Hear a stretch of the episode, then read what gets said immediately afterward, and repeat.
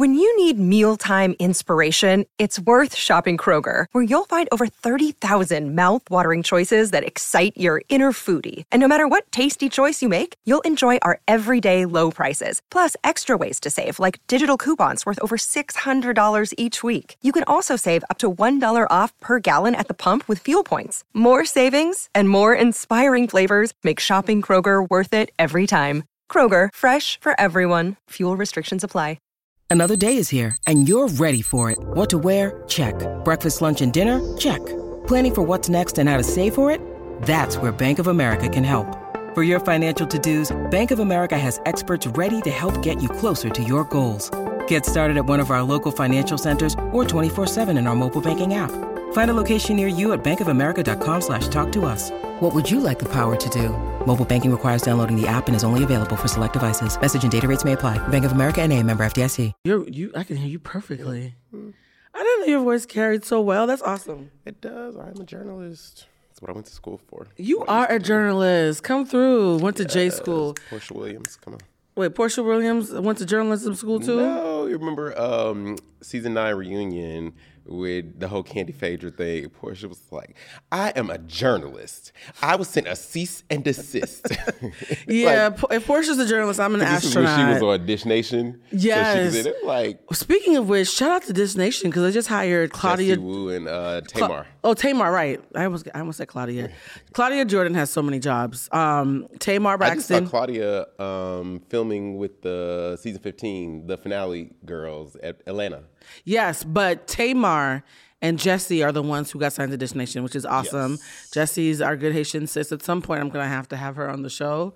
She's so funny though, but she's also a Does cancer. she still do her videos? Sister. Sister. Yeah, she does. My She thing does is, like. I'm Haitian, so I know all the words she's saying. I'm surprised by how many people who are not Haitian still laugh at her jokes, not knowing the words, which makes you realize how funny you are in a way that it's almost like communication is 93% nonverbal. So if you say something in a funny way, even if somebody doesn't speak Creole, they know it's funny. Y'all don't get confused listening to Jessie talk? I mean, I don't, but you, you've seen my friends. They are. Oh, that's Caribbean, true. You, li- you lived in Miami they- and like, you real friends- ethnic for, for a boy from my Chicago. friendship circle is the United Nations. It really, your house is like the UN. Mm-hmm. Actually, this is the perfect segue. For those of you who are listening and not watching, um, we have an old fave back. We have our first, uh, actually, what did we call you guys? Play cousins? So we're doing this thing called play cousins, people who come all the time. Okay. You were our first play cousin. Was that the pandemic when we did it virtual? Yeah, was it, because you came on one, two, is this like your fourth time? uh, third or fourth. Yes. Oh my God, Jeffrey. If we're including the, the virtual one, yeah. This is Jeffrey's fourth time. So Jeffrey is officially, as of today, the guest that we've had the most on Humanize ever. Yay! Clap for Jeffrey. Uh, Chef Jeffrey, uh, you made history. Uh, so this is the perfect segue because somebody else made history recently. So you are the most visited guest on Humanized, and Beyonce won uh, a Grammy last night. Yes. Four. She won four Grammys. Um, but did she really? That's the question. Let's get right into it, guys. Uh, for full disclosure, uh, welcome to Humanize. I'm your host, Blue Lusma, and today we're having a special rea- reality show roundup because we talk about deep things, we talk about emotions, we talk about all this stuff. But I wanted to have a fun episode where we just kikied about all the ratchet shit that we watch on television. And full disclosure, I don't know when you're gonna see this. Actually, you're probably gonna see it this week. We're having Grammy talk because the Grammys were last night. Yes. Um, I am sick as a dog. I have been knocked out on meds for 90% of the day, but I literally. wait, wait, wait. Before you start, can we like No, toast? no, I'm about to. I'm, I'm queuing you up. Okay, I was like, but the, the the one reason I left my house this weekend, I left my house for a couple of hours to lay on Jeffrey's couch and have him feed me and give me libations. And one of the things that Jeffrey made last night that got me super excited, just so what a good friend he is, Jeffrey bought homemade espresso martinis to the studio. Jeffrey, I was going to have us chugging on moonshine, but you have elevated it. So we're going to toast before we start. You know, we always toast. And this time I'm going to let you do the toast, Jeffrey. Uh, well, this is to uh 2023. Uh huh. A great year, great episodes. I'm sure there's a lot of things coming up on Humanize that we cannot wait to see. Plug. Uh huh. And to just the fun we're about to have for the next hour. Oh, hell yeah. And to us not getting and us just not wasting these martinis. Oh, waste. I could drink this at one gulp, but I don't want to scare myself on mm. camera.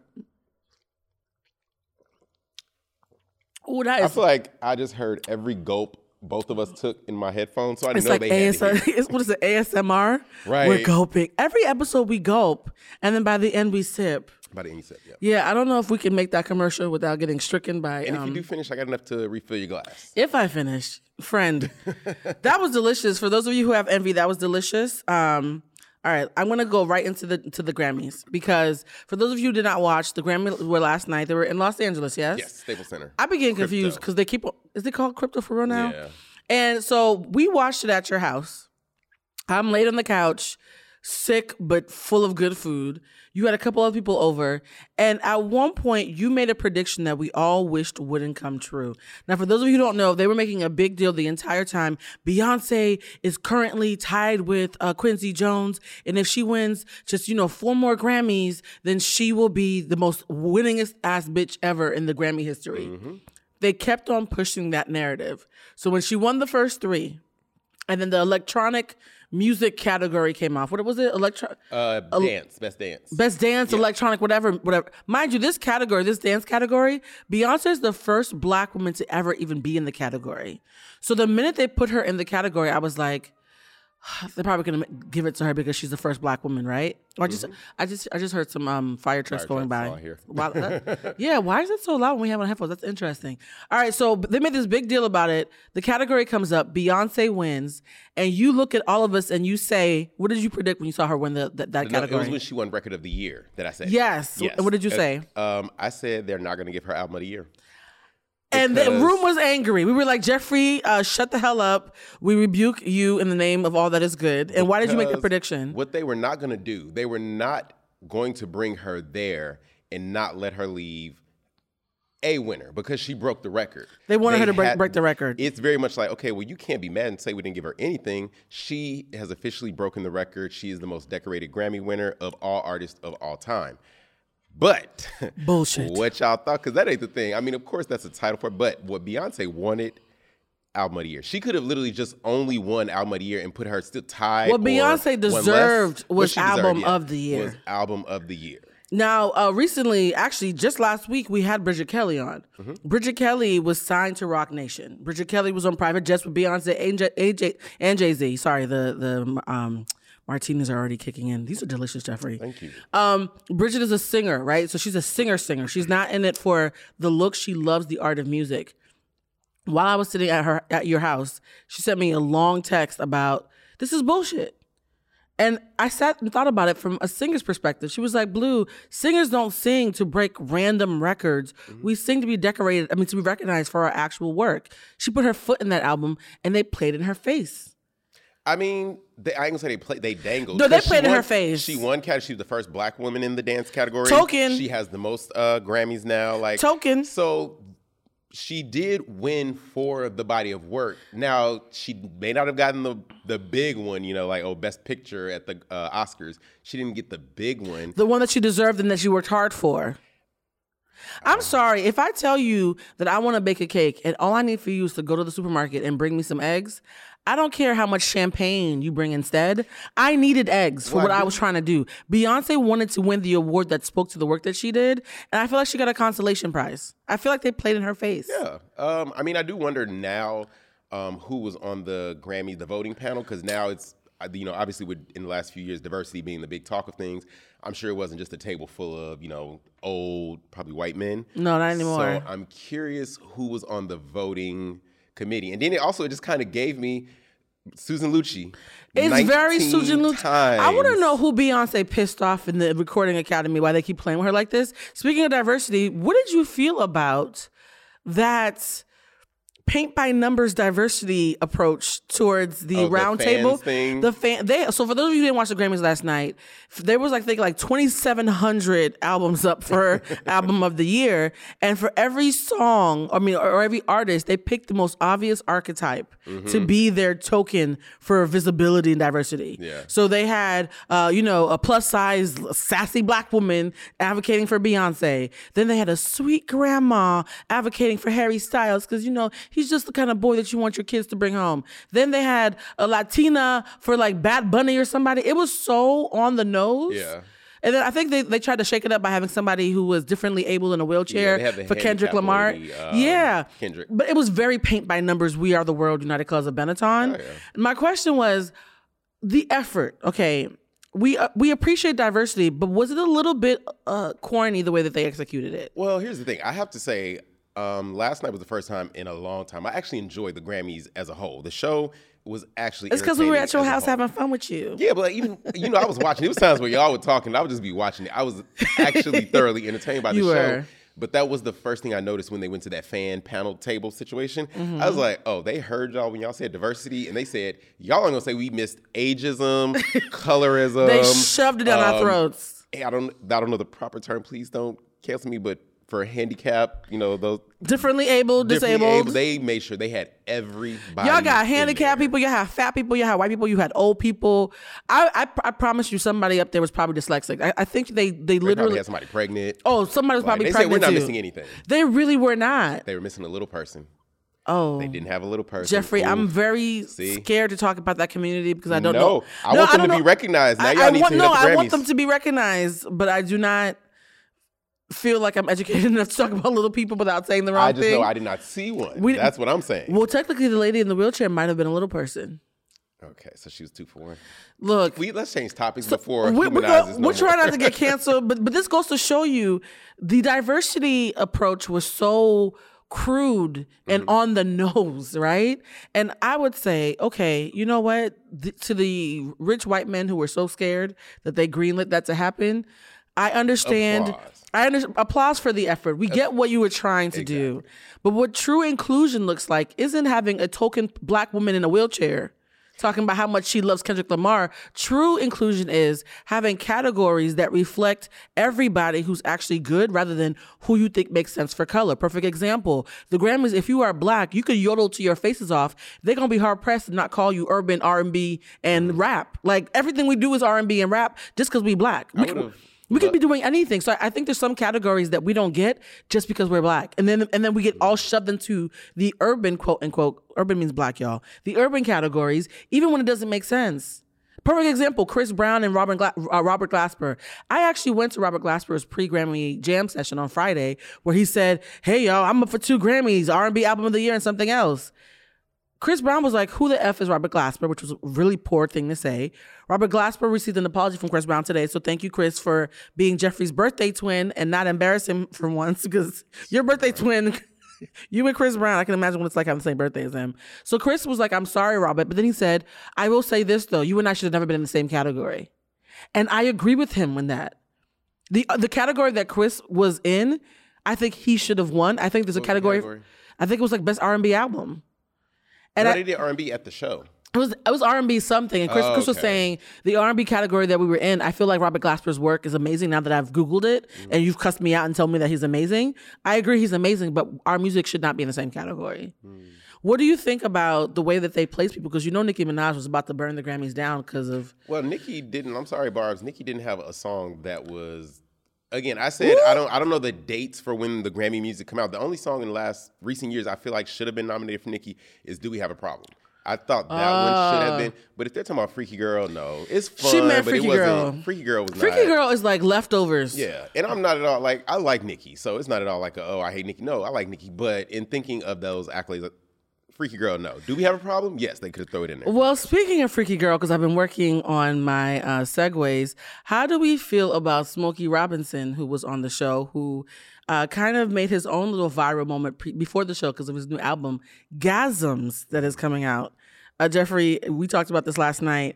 For those of you who don't know, the 82 year old is coming out with a new album in the next couple of weeks, and he has songs on it called How Do You Make It Feel? I Want to Know Your Body, and the song that we all are the most curious about called I Fit in There. Because guess what? guess what?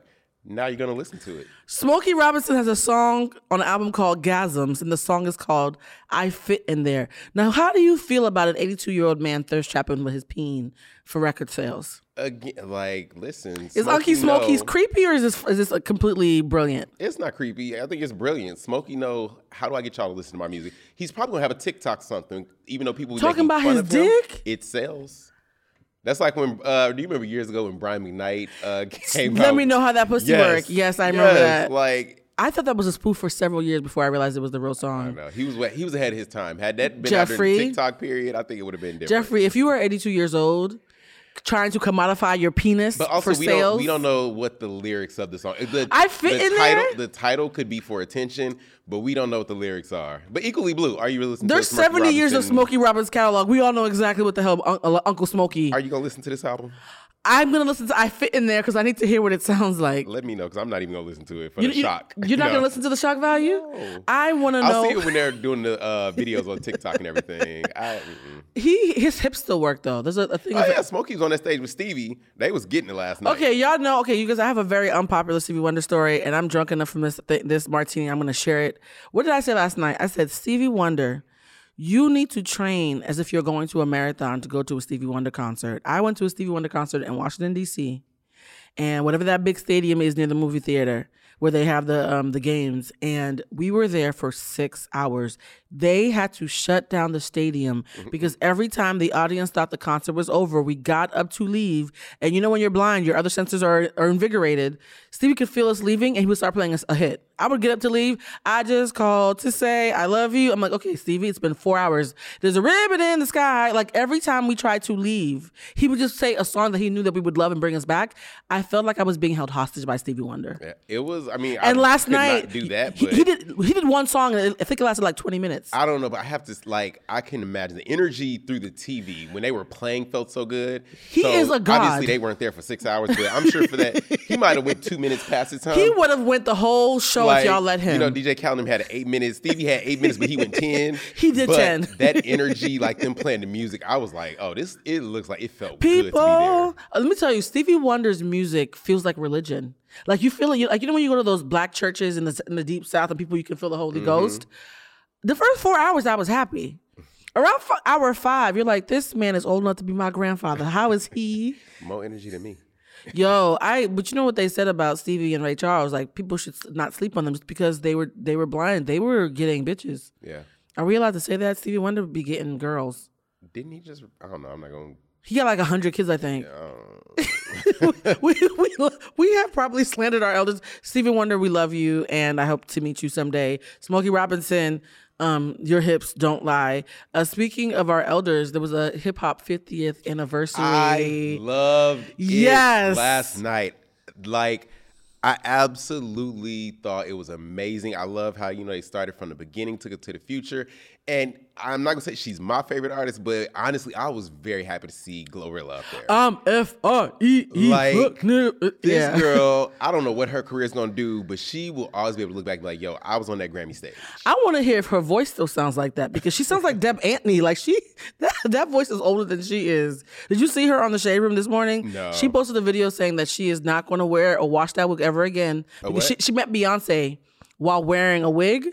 So she's like, "This is my Beyonce wig. I'm gonna frame it and never wear it again because this is the wig that I met Beyonce at in the Grammys." That's dope. I like to just see artists having fun. Like, Yes. Having a good time. And that's what I feel like she had. I don't know. oh no, I Glo- like she had Glorilla had a great time. Yeah, but it was a great performance. I do think there was.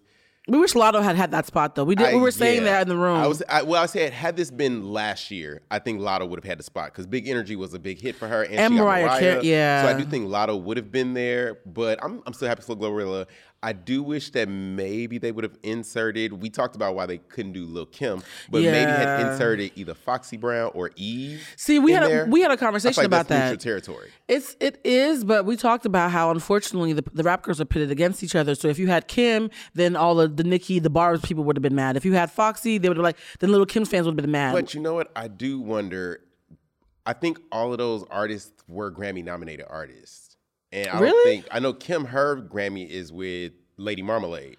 right. Foxy doesn't have a Grammy, and so I'm wondering maybe. And I don't think Eve has a Grammy. Poor Inga. Y'all really like I feel like Foxy Brown does not get her flowers. Well, also no. I mean, that was before they were respecting, you know, rap in the I know, but I feel like we've we've fought to save. It's almost like Saving Private Ryan. We fought to save some of the legends. So, so Missy Elliott. There was a Mm-hmm. whole campaign on Twitter to bring Missy's like sound back to the forefront. Yeah. We fought to save um, Little Kim. Jason Lee's friends with Little Kim. He's constantly shouting her out and making sure that whatever platform he's on, Little Kim's getting shouted out. He does the same thing with Queen Latifah. Mm-hmm.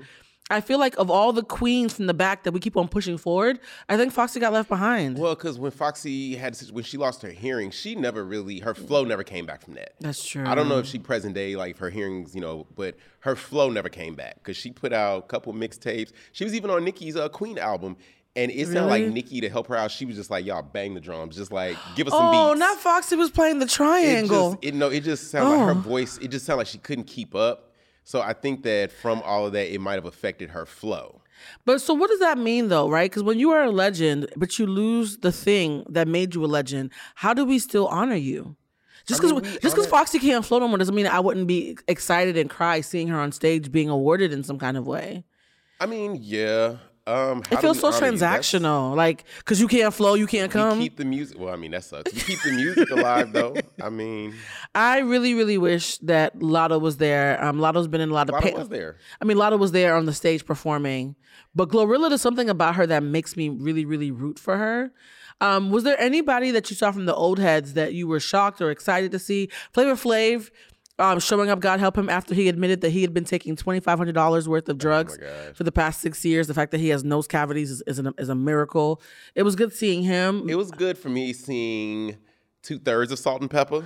yes, It. I mean, Talk now, so about this it. is kind of what you just asked about. You know, keeping the legends alive. I get it. Y'all got beef right now, but that 50th hip hop celebration, I think Spinderella should have been there. Spinderella should have been part of it. Even though y'all have beef, she, you know, not officially in the group.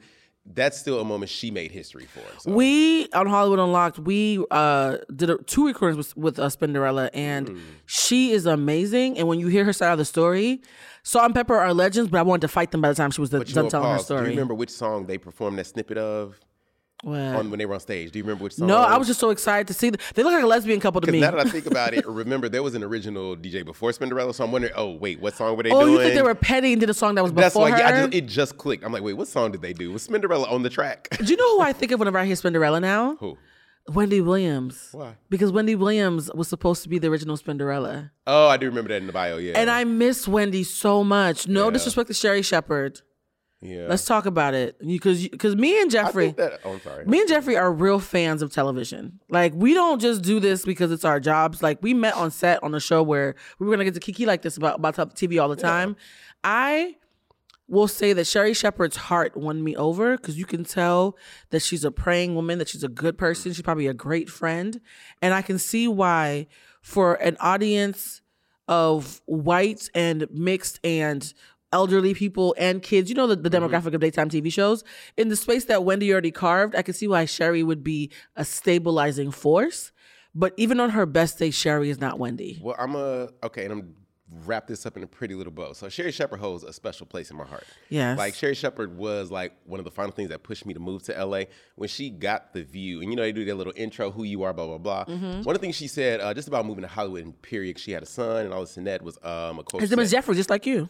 Yeah, his name's Jeffrey. Mm-hmm. Um, she said, if it were all about faith, you wouldn't need stability. Mm-hmm. No, I'm sorry. If it were all about stability, you wouldn't need faith. I'm sorry, it's the espresso martini and other things. These martinis Um, are so good. Oh if my it were all god. Mm-hmm. about stability, you wouldn't need faith. And that was just like, you know, just jump, just try it. So that's why I moved to LA. But the thing is, I love Sherri. For me, I think there's a world where even if Wendy were president on TV, Sherri could also have her show. Absolutely, because they're two different styles. Absolutely. However, I do think Sherri, for me, is better in an ensemble situation. Yeah. I, I, her on the View, it was like that cast when it was her. It was magic. Whoopi, it, it was great. yeah, it was magic. And Sherri, it's like she held her own. She stood on. Yeah, she made a fool out of She drove me crazy, but she pushed me to deal with. You know who Sherri is? She's the uh, unwoke but really good human of a was home girl. Yeah, Like, like she was the heart. like your cousin who does not know all the pretty activist words, but you you fuck with her heavy. Yeah.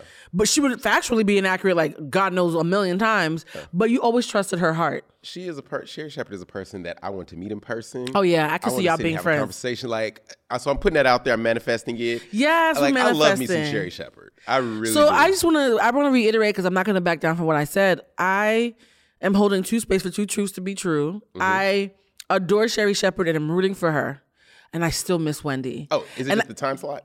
because no, it's not just the time slot. They gave her the set. The production team. What was they supposed to do with it? No, no, no. I'm not saying anything. But I'm They- saying they ain't gonna let that money go to waste. I've been a Wendy Williams fan since 2003 when I first moved to the South Bronx to live on my own. Mm-hmm. So I've been a Wendy fan for 20 years. The thing, the space that Wendy carved, she was so good at it Mm-hmm. that nobody can replace that. So I can clap that Sherri is a stabilizing force and is doing a great job. While also saying that thing that only Wendy can do, I miss it. It was- Wendy, but the Wendy was like the was like the was like the sloppy fun auntie She was, in, with. even in- in her last two seasons, Wendy wasn't giving us the Wendy we fell in love with. That's true. Honestly, them last two seasons, I, I as a fan was sitting there like, it's, okay, it's time for Wendy. We kept waiting for her to bounce just- back, yeah, and she didn't. and you she know who didn't. was surprisingly good during the chemistry test, but they probably turned it down. Stop watching. Um, I watched all the chemistry tests because I really think Jason was robbed when they wouldn't let him because they almost had Jason on the show. Him as the. He- I've always thought that Jason Lee was Wendy Wendy Oh, that's Williams. who you were talking about. yeah, Oh. Jason Lee to me is the Wendy Williams heir apparent. Like I've always said that since before I even met him, and Wendy thought so too because they hang out all the time, and she saw that Jason had the same kind of chutz- chutzpah that she has, right? When they said he was gonna come on with with Cardi. So Jason Lee was gonna bring you Cardi B. So like, there was no reason not to do it. And I think he was too spicy.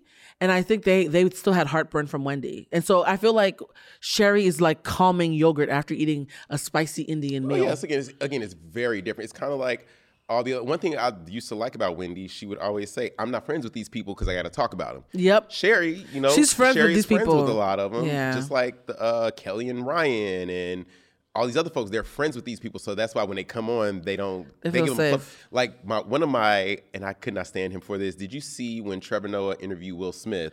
After you know the whole Oscar thing, yeah. Will Smith was the first. I mean, sorry, Trevor was the first interview that he did, and it was just like Trevor just babied him. Like, Yeah. It was clearly Will's one to come out, have the first word, apologize, everything. But it was like Trevor, you just you're admiring, you're in admiration of him. I get it's a big interview for you because the Oscars. I have a provocative take on Trevor Noah that I, is probably unpo- unpopular opinion. Trevor Noah. Everybody does. I think Trevor Noah is a lovely man who says the right thing to please the audience. So I he's charming, but I don't trust the rigor of him speaking his truth. I think he got dragged so much for not uh, reading the room when he first got to America that now he constantly just says whatever Black Twitter wants to hear. Oh, see, I didn't and know I don't, he first got to yeah, and I don't always believe it. Like I remember having to write about some of his problematic jokes when he was edgier. And he got dragged so much. Now he's gone to the other extreme where he's constantly pandering. now why, were It they doesn't feel- problematic because they were hitting a certain group? Like why were they problematic? It was just like, you know, saying things that you would say at the kitchen table that you wouldn't say in person. And I think whatever the critique was, he was like, "Oh, I don't want the once the Americans drag you, you're dead for real, right?" Mm-hmm. And so he went to the other side. So like, I I understand why everybody else finds him charming, but to me, it feels very contrived and people pleasing. Even that thing when he was like, "Black women, you're the backbone of the whatever," honey, we've seen who you date. Like, I think- I just, I'm just, I'm, I just, it was a little heavy handed for me. So, I, so for me, he's a, again, he's a good person, but he lays it on a little bit thick in a way that I find hard to believe sometimes. If it comes off a little disingenuous Yeah. and people pleasing, Yeah. And my job is to call out people pleasers. I find him to be a great storyteller, but a bad interviewer. Because, Ding, ding, ding, that's exactly thing, it. And that's the funny you say that because whenever I, I watched the Daily Show when he was on there, He's amazing, but he's not authentic. Like when the people come, you know, they come out, he shakes hand, they sit down. It is like three minutes of Trevor sitting there because you know you're incredible, you know you're amazing, you know you're kissing this. ass, He's kissing kissing ass. so much, and I'm like Trevor, can we please get to it? And you know what? This is me calling bullshit too on myself. I'm doing a show where I only invite my friends. Mm-hmm. We sit around getting drunk. By the way, my, my, need a my martini, I need a refill. Oh, Thank going you. slow. Oh, you going slow? My, my cup is empty. For anybody who can see, uh, I am sick. I have no makeup on. I've only left the house for an hour to do the show. That's how dedicated I am. And my friend, if my friend wants to bring me some uh, espresso martinis, I'm gonna drink them. Oh, and even the producer got oh yeah, some we got too. the producers hooked up too. We'll make sure you get some uh, after we finish Jeffrey. taping. the, the, producer's also named Jeffrey. There's a lot of Jeffrey energy happening. And mind you, Jeffrey's also texting me. My other friend Jeffrey, our friend Jeffrey's texting me Oh, yeah. right now. It's a little bit overwhelming with all the Jeffreys. This is all to say that I love Trevor Noah, but I love authenticity. Mm-hmm. And to me, he gave up some of his authenticity in a way that I can't help but uh, to see. I can't unsee him being people pleasing. So it's like, oh, okay. Sounds nice. Like you're saying it because it sounds nice. Uh, speaking of things that sounds nice, predictions that we made on Grammy night. When Bonnie Raitt came on the stage, I said to all of y'all, "Do y'all know who that is?" And because half the room was full of millennials, like baby millennials and Gen Zers, they were like, "Who the heck is that? Is that Sheryl Crow?" I was like, "No, it's Bonnie Raitt." If y'all don't know who Bonnie Raitt is, please look up the song "I Can't Make You Love Me." If you don't, it is the most devastating breakup song in history. Whenever I would hear that song as a child, I would start The crying. The funny thing is, I I know her visually. That hair, I The rec- I know, trail. Yeah, I know she is a celebrity in country music. She's a legend. Would have never guessed her name.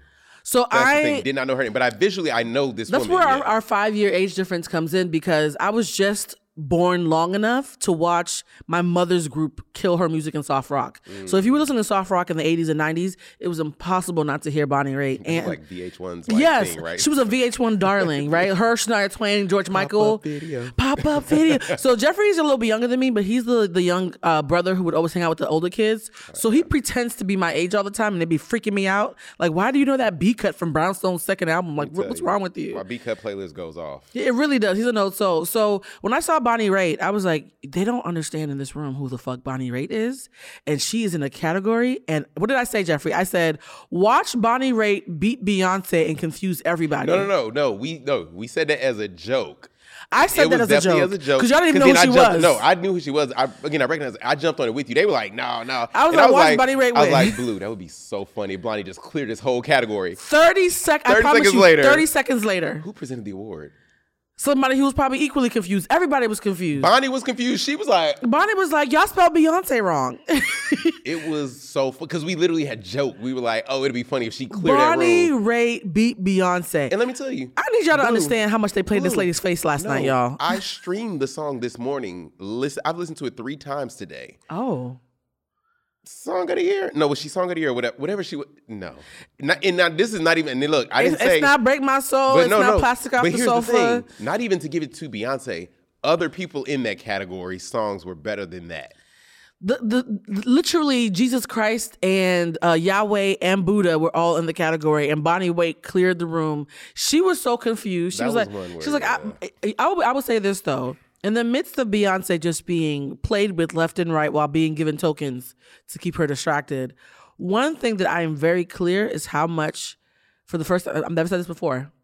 I think me and Lizzo have more in common than I realized. Because when I first saw Lizzo on the scene, people always assume if you're a big girl, that any big girl who becomes famous, oh my God, that's who you remind me of. Shut up. I do not look like Queen Latifah. I do not look like Lizzo. I do not look like Nicole Byer. Any Baby, I'm sorry. Queen Latifah looks so good on that stage she last fucking night. did though. Dana, By the way, can we say about Dana? Queen Latifah is the reason why I feel cute. Because back in the day when Khadijah came out, all the boys were like, "Oh, Khadijah kind of oh. fine," and I started getting a lot of extra play. Because of Khadijah James on Living James, Single. So I want to shout out uh, Queen Latifah for being the reason why I hit puberty early.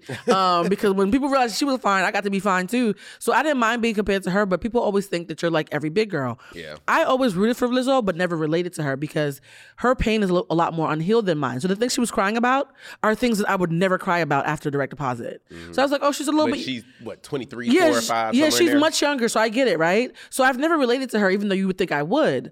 Last night, when I realized that Lizzo literally showed up with her man to get drunk with Adele and Kiki and fangirl over Beyonce and just hang out with her ratchet friends and have a good time, I said, Lizzo, bitch, we might be the same person. add to that though for me when she won her grammy and Exactly. she explained her thing is to make positive music that was where i was like okay i'll be a fan now i'm and, a and- really and- but that I was like a great, Lizzo, that was a I'm great ca- a clapback. I'm happy you brought that up because people who don't watch Lizzo's, uh, who don't cover her, we have to cover her for work and stuff. But Lizzo has been told and chastised for only having white soccer moms who want to have a black, you know, savior as as their audience. And she said, if she's happy Exactly. She's But when you listen to her music, it's all about being an underdog. It's all music for people of color.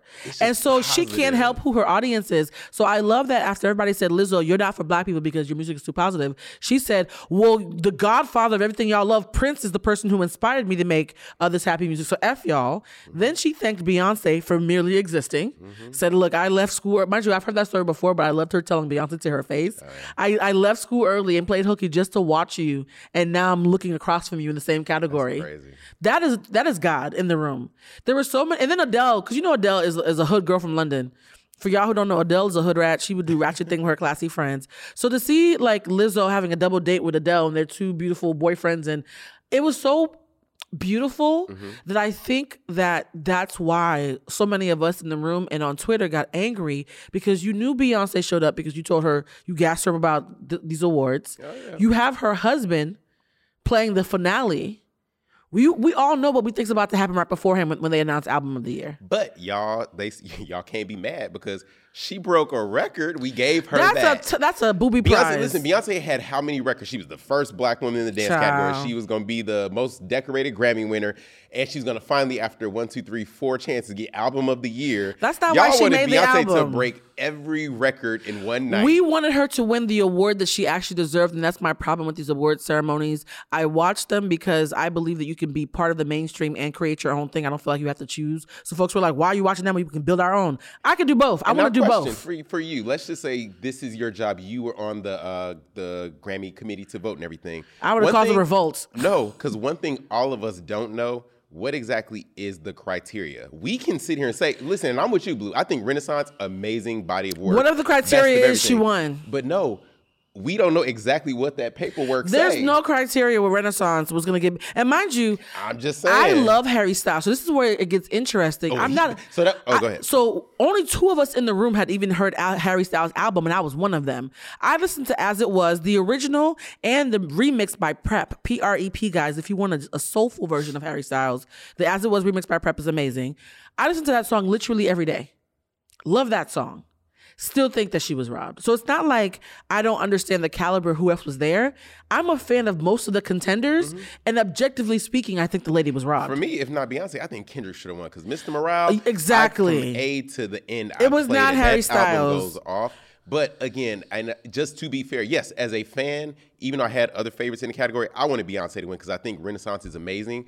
However, I always when people are doing their job, again, we don't know what had to be checked. Child. what if she missed it by one little something Nah, that she child. ain't do? If you can't give Beyonce a, a move a decimal point from Beyonce, then you Blue, full of gotta, shit. You got to remove emotion. Remove I removed emotion. This is some bullshit. Remove this is some emotion. bullshit. I said I'm what just I being said. fair to them people. Y'all played in that lady's face, I'm and I'm gonna show you this this graphic. I yes, you guys, I created a graphic. I'm gonna send it to the producer to show, to pop up on the Yeah, screen I right now. that. I saw that. It's a graphic of every time Beyonce's had to smile in the camera in order to hide the fact that y'all played in her face. It's Beyonce losing to Taylor Swift, Beyonce losing to, to Moby, Beyonce losing to Adele, and Beyonce losing to Harry Styles. And all four times, even the people who won thought that they had her award in their hands to the point where Adele felt guilty and apologized on stage. Y'all keep playing in this lady's face, and at a certain point, you have to ask yourself, What? Susan Lucci took it 19 times. I understand, but Susan Lucci was not doing world tours being Erica Jane. Kane. Erica Kane. There we go. Erica Jane is the one who should be going to jail. and actually, me making that faux pas is the perfect segue into Bravo Celebrities. Woo-hoo-hoo. You guys, we're doing a new segment called Bravo. Celebrities, and this category will probably only occur when Jeffrey's around because Jeffrey is our resident Bravo expert. The reason why we. Well, I can't say Bravo because I don't do the the summer house and winter house and the. you don't. I'm strictly two shows. Okay, I'm sorry, Housewives. three shows. Uh, the Housewives franchise, Uh-huh. Married to Medicine, which actually I think is the best franchise on Uh-huh. uh, Bravo, and Family Karma. So I'm going to call Jeffrey the, the, the Bravo Housewives expert um, because we're manifesting at some point you're going to be a Bravo Con or hosting something. Jeffrey knows all the things about Bravo. And the reason why I wanted you to come to this episode is because last night was the season finale of Real Housewives of Potomac. For those of you who don't know, Potomac is what they called a part of Maryland because Real Housewives of DC could not happen because the, the law and having politicians' wives, they cannot legally. funny games to the FBI. Yeah, the FBI would be involved. So the reason why there's not a Real Housewives of DC is because of the law and the government, right? So they moved over to Maryland and Potomac, where all these women who don't live in Potomac got rental houses and pretended to live in Potomac so they could be part of the franchise.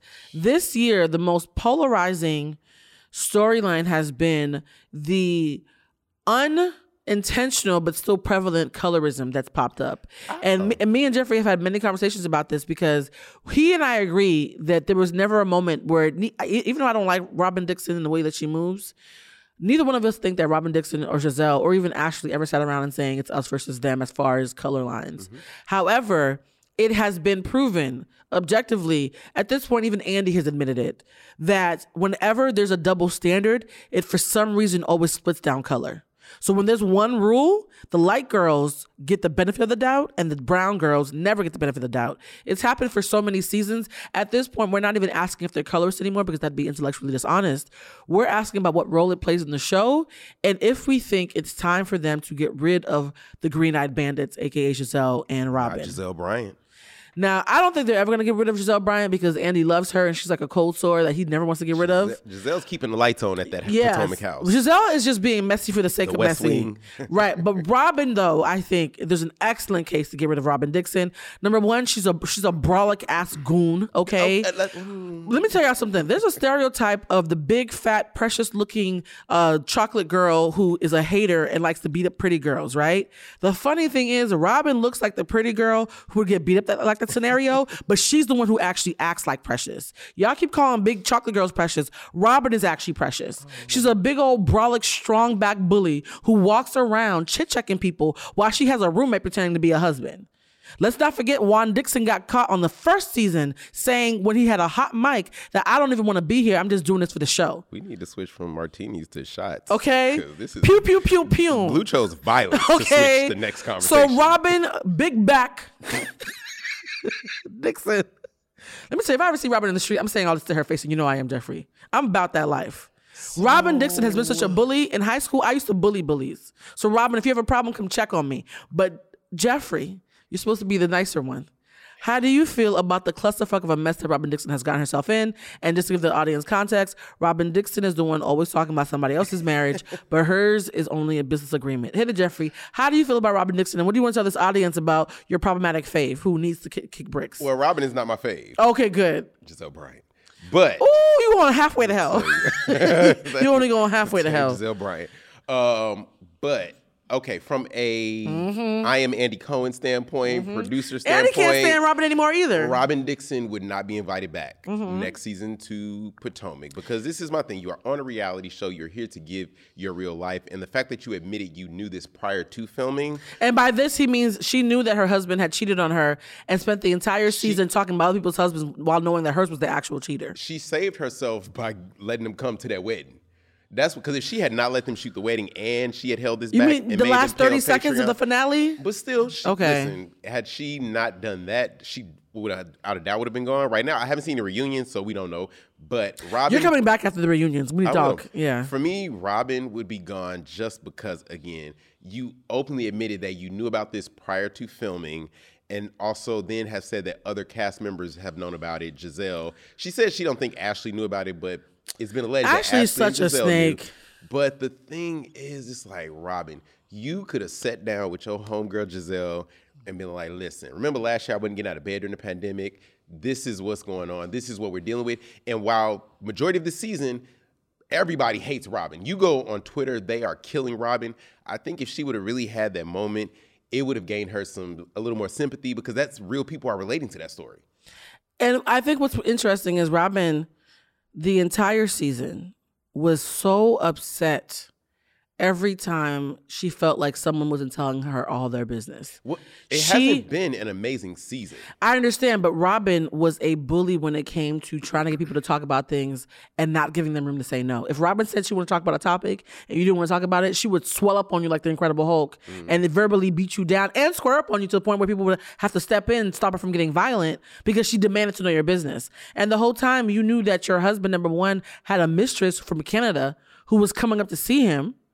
You also knew that your husband was you also knew that your husband was involved in a court case where he was the head coach and somebody was being catfished and sexually harassed and went to him as an authority figure for help and he turned a blind eye to them being abused and allegedly sexually assaulted. So you know that your husband is dir- is, is riding dirty on you. Left to right here and center. But you're spending the whole season being part of a of, of like a witch hunt on other people's husbands? Again. Exactly. I don't think Robin, Robin Dixon is trash. Robin Dixon, the way that she moved this season is trash. I don't give a fuck who from Potomac knows me because you know I lived in DC for 12 years. I usually keep it separate, but this year it got so mean spirited. The way they tried to destroy Candace's marriage. How do we feel about, again, a brown skinned woman in a healthy marriage who can actually sing and has a talent outside of being on a reality show? You're picking her to, to, pick on, even though you know she has the biggest mouth and will will eat you eat you for dinner. They wanted Candace to have a moment of losing her cool to bait her. Well, see, Robin, destroying her no, marriage. Robin didn't come after her marriage. At first. Robin, she came after the um, the comments Candace was saying on Instagram.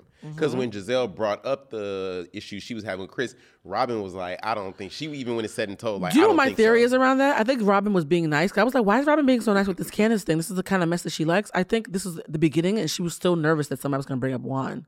So I was like, Robin was very defensive in helping Well, yeah, Candace because she was "Oh, scared of I her was own just waiting business. for somebody to bring it up. And again, So even why, you being nice is fake. Yeah, and for me, it's like Robin. It is, Robin, you've been, from what we can tell, you have been so open. The first, the very first episode, season one, episode one of Potomac, was her going to her wedding dress, like getting ready to throw it out and everything. Like, Yep. this relationship is a big part. So yes, I get it. Now he's proposed, so y'all are supposed to be in this happy place. But if it was an infidelity situation, Robin, you owe that to the fans because you've let us in. And I get it. Y'all get to it in your contracts be judicious about certain things. Robin, this is a very big thing that I that should have been a part of the story. Yeah. And again, it actually probably would have gained you more sympathy.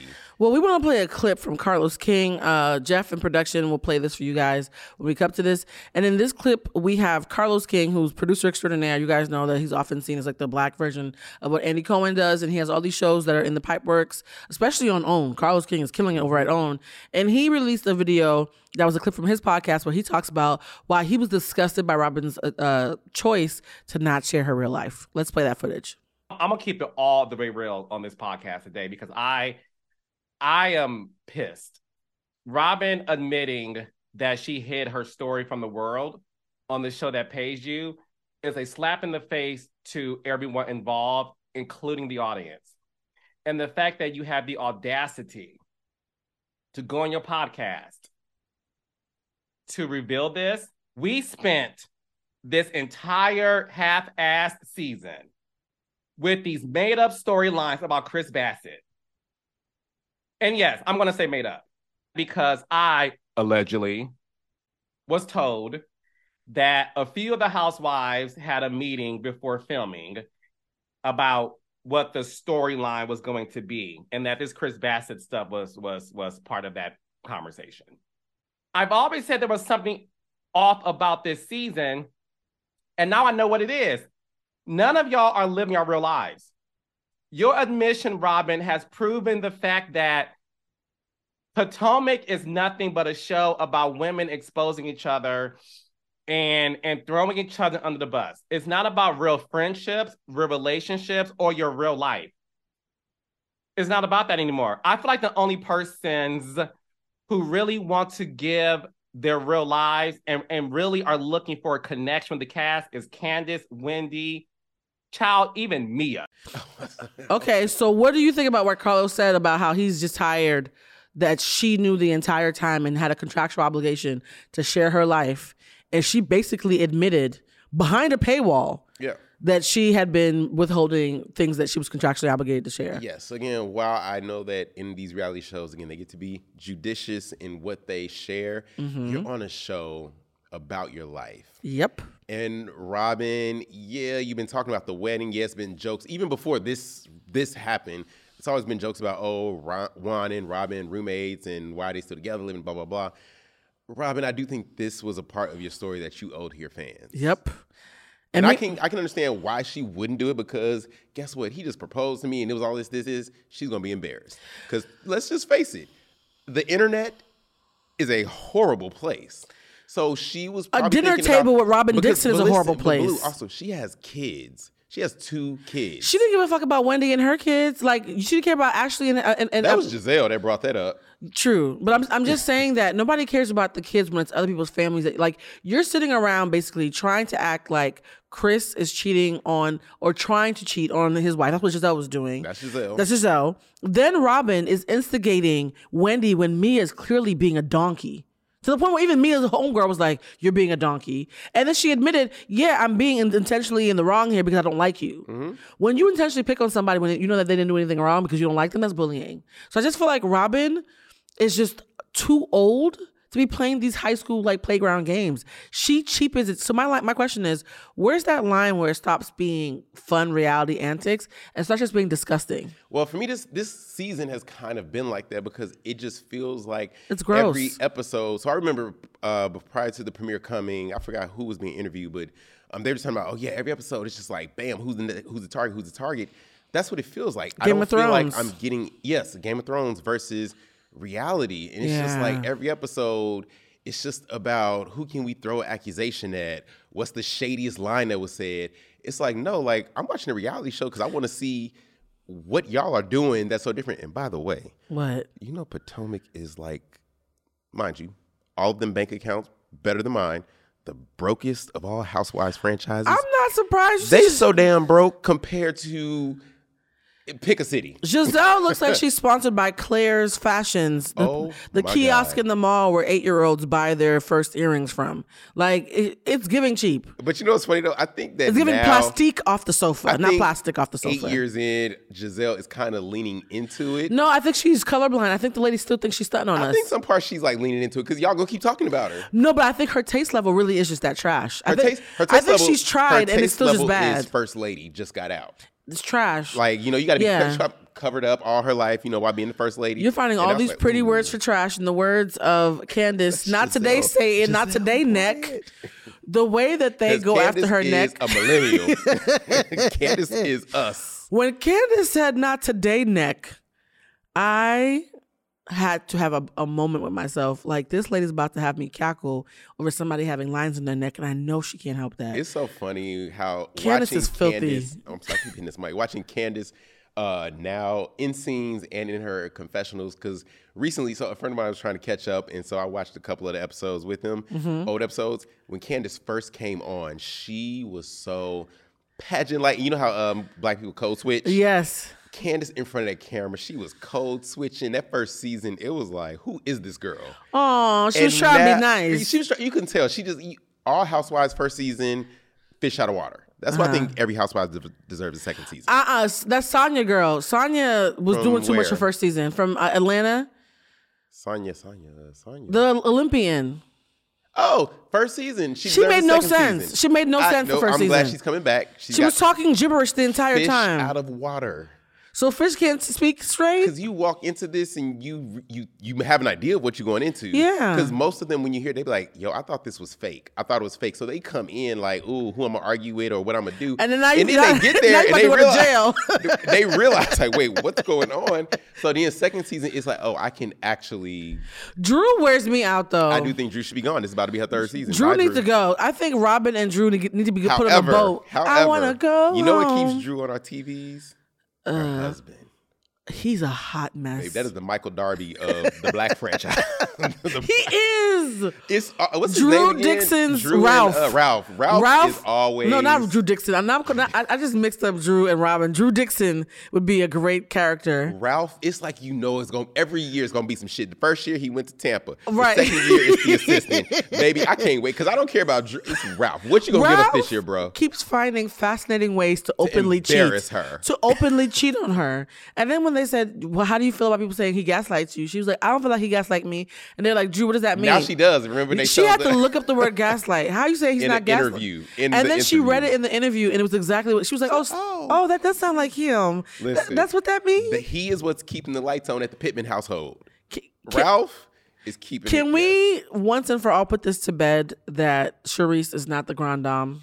Oh, so I was thinking about this. Okay, yes. Mm-hmm. So again, you know, I'm original. Watch from the beginning. Now, here's the thing. I She always are- looks bloated. So, Blue, can you? Can, Blue. she looks like she does. A, she always looks like she does a colonic. Like she's just waiting for some poo to come out. somebody's mama. Somebody's constipated mama. Charrisse talks big shit, so I don't have to worry So, about being nice here's to the- here's her. the thing. I think there are two realities.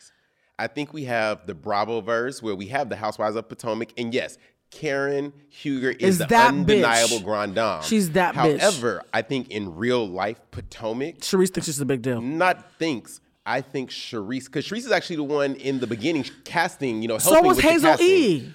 But so was Mariah. But I and also you know Charrisse Jackson Jordan. Her her wealth and her well her husband's wealth her whatever her stature i think in real life no cameras more people probably knew Charrisse, more boards more everything Yes. but yes in tv world oh karen huger absolutely But so you i think there are two different ways of I think that it's the same reality. I think Charrisse conflated being well connected with being powerful and compelling.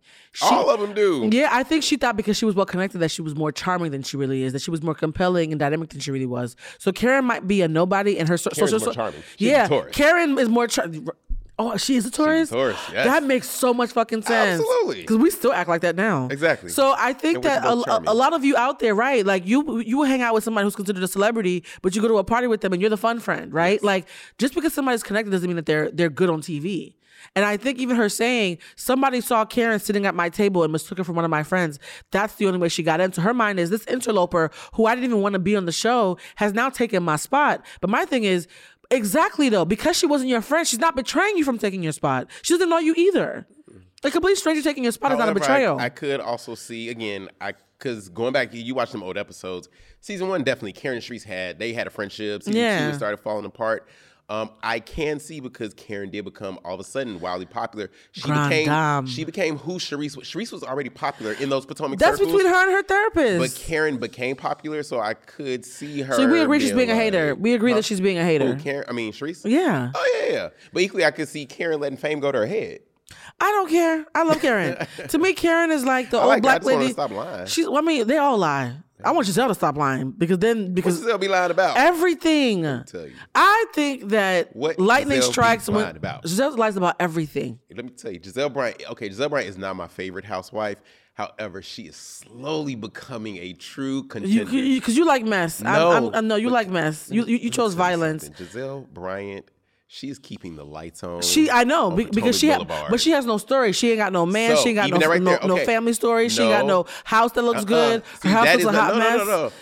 You don't like her house, but that don't mean it's not a story. But the thing also with these, they always Gizelle don't got a storyline. Gizelle don't have a storyline. She doesn't. Here's the thing: we're seeing what producers have chose to show us because just like they did that flashback in the finale with her out on that date, why didn't they air it? That's her storyline. So no. So no, we're ba- getting what they show back us. So to it's not that to say link. Gizelle does Ba- not have real things in real no, life. no. going Back on. back to this is where I'm pushing back. Back to that audio of Carlos King. He said that he was told that there was a meeting. Oh, every, all of them do it. yes, I, like not just no, from Potomac. I know, I'm talking I know. Every franchise. But I'm saying that I don't think that Gizelle's presenting things that aren't being shown. I think Gizelle is very much probably the treasurer, or if not the chairman of that meeting, and she only chooses to do the manufactured shit, but doesn't actually have a real life storyline. It doesn't matter what happens in a meeting. Candace is gonna have some story. It doesn't, it doesn't matter what happens in a meeting. And like I Mia push and her back. weird ass is gonna have some story, but I think Gizelle really has a dry life and just goes on whatever sabotage uh, commitment they come to in that meeting. I don't think she actually has a real I'm story. push back though and say Gizelle Bryant has three high school children. yes. Gizelle Bryant has a storyline. It's just what Her are kids but be on. dragging But her. here's the thing: the producers, editors, they decide what is boring or not good before we see it. How do we? How do they know us seeing it? We wouldn't have thought them. it was. I trust them. After The same, see- you trust that? Hold on, you saying to trust the Yes. same producers who let the Robin Dixon story fly over their head? No, somebody, no, the Robin's way, a snake. No, no, no, the same way that the cast get those texts and DMs and everything, they send it to the producers too, and some producer let that shit go I over think their head. Rob. No, I think Robin's a bully who threatened to beat everybody up and take their lunch money if they told And her the secret. So my thing is this: I trust the producers to know what mess is the most fun to watch.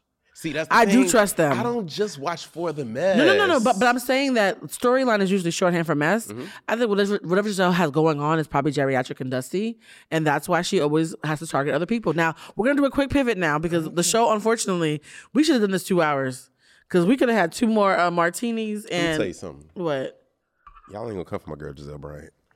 Look, uh, you better find I her. find her fascinating. Well, yeah, she's very fascinating. You, you, I find her fashions fascinating as well. I'm gonna tell you why when we off camera. I'm scared to say it on. on uh, Yeah, camera. well, Tamar Braxton had some thoughts. I want to pull this up before we go. Tamar had some thoughts about what's going on, and she had some thoughts about Robin Dixon being a lying, And- a, a oh, lying ass trick. Uh, first of all, Nene Leakes was on the Breakfast Club and said that Robin's not a star. She's a starless. Starless, but Nene, I'm S T sorry, A R, to death, but starless. Nene's a little bitter herself. Well, Nene, Nene is bitter with a capital B, but she even the broken clock is right twice a day. Um, let me actually slow down because when I drink, I start speaking in Spanglish. I just heard I was talking in cursive.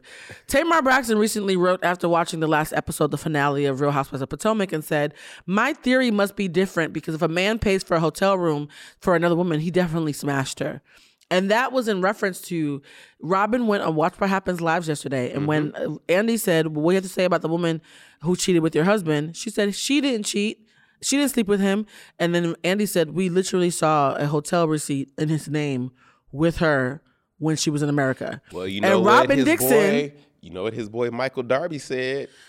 I fell asleep. She took a picture when I went to get my phone. Michael Darby also said he wanted to suck uh, Juan's Bean, I think, allegedly. So Michael Darby's quotes are not a good reference. But Robin's story was, well, Juan told me that she showed up to uh, Maryland without him really knowing because she, she claimed she was here to see a Baltimore Ravens player that she was dating. And he, he didn't know she was going to be in town. And then she called him crying from the hotel lobby saying, I'm in town and my credit card was stolen in the casino and I need you to come put your the room on, on your card. Yes. Robin said that she believed that story. Andy was like, that sounds like bullshit.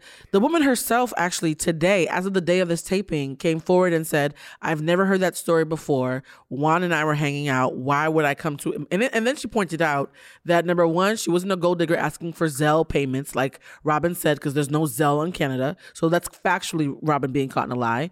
And number two, Juan Dixon told this woman that he and Robin are only pretending to be married for television. It's a business arrangement. They're just roommates and he's allowed to date other people. Before we wrap up, what are your thoughts around the fact that it's not just Robin keeping infidelity a secret? Robin has been a truth crusader allegedly on the show, and the whole time she actually had the best storylines, and she's been lying to all of us. What is the what is the role of the, the reality star when you're lying to your audience while pretending to be a truth teller? I think that. I mean, number one, Juan absolutely smashed this woman. We all know that We- the, like, the we Juan all slept with that lady. We all know Ron slept Um, with that and I think again, it's always two truths. One, if that's what he told Robin, that's the only story she has to go with. she has her gut and common so sense. that's now, and then there's number two, Robin, you ain't that damn dumb. I mean, You, you ain't. She ain't that stupid. But again, I. I don't live with Robin and Juan. I don't know what's going on. All I know is they Juan have- don't live with Robin and Juan.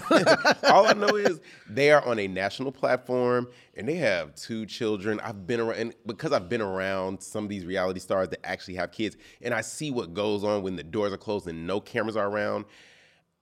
I don't excuse any again from a production standpoint. Yeah, Robin, you're not coming back next season. You should have gave us that. You signed this contract. We're gonna air you to you, whatever. yeah. But I, the excuses, the things she says about their father, because they might not watch the show, but when they get to school, one of these kids' parents or these kids, and it's just a lot that these kids have I- to deal with. I'm gonna So say the most- It's hard, but uh, yeah, Juan absolutely slept it's not hard for me. I'm gonna say this. I'm a, I only show the grace that I'm given.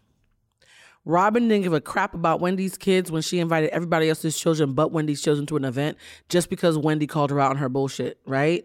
Robin has done things that could be harmful to other people's kids on several occasions and not given a fork. So live by the sword and die by the sword. If you are not thinking about how your actions and your ugly deeds and your conniving ass plans to sabotage people's re- rep- reputations and relationships, if you don't care about that, question, though. let if you don't care about that when it's going outwards, it's you can't be asking for that grace that you're not giving when it's coming inwards. So I think that Robin should stop being a hypocrite and live by the same sword that she's wielding in front of other people's faces.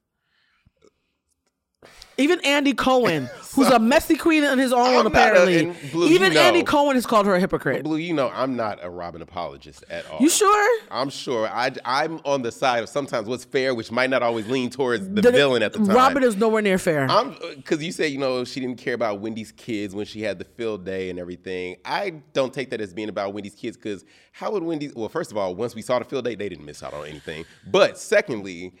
Them kids wouldn't have known what they did, what they missed out on, unless Wendy went home was like, "Y'all, Miss Robin is doing this, this, and that." So then Wendy is making these it I still think as a as a mother figure because I have a lot of godchildren and I've raised a lot of the kids in my family because that's how Latin Americans roll.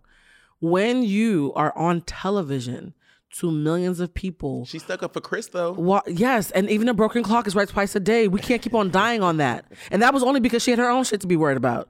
You cannot, in front of millions of people, shun my children and think that they're not going to find out that somebody went around the room checking everybody's kids but them. That is naive at best. And once they saw, I'm sure they were like, "Mommy." I'm no, glad we did eventually the next go." episode they saw I was trash. But, like, but I'm just saying it's still something that could have been potentially hurtful, and we only know in hindsight that it wasn't. She does not think about other people's kids. She's admitted that she does what's petty and what works works for her. So I'm just gonna say this, guys. We are going to be at the point where we all know reality stars. We all friends with reality stars. At some point, Jeffrey, I, I see that one of us, is, if not both of us, is gonna end up on somebody's reality show. And I have to ask the final question: Is if you were on a reality show, what would be the, the code of ethics that you would live by so that you could make good TV, but not be a shitty human that people talk about on podcasts? Code of ethics. Yes. Like what, what would be your your lines in the sand? You said code of ethics and reality TV in the same sentence. I sure did. I mean, for me, I've just I don't know how to be anybody but me. Mm-hmm. So my Be code authentic. of ethics is literally just be. That's the only one. Be authentic. Okay. I have other than that, no. And my code of ethics would be not to say anything on camera or off camera that I wouldn't say in front of a judge proudly. That's how I am about social media. If I wouldn't repeat that shit in That's a, like what, like being an argument like I'll kill you.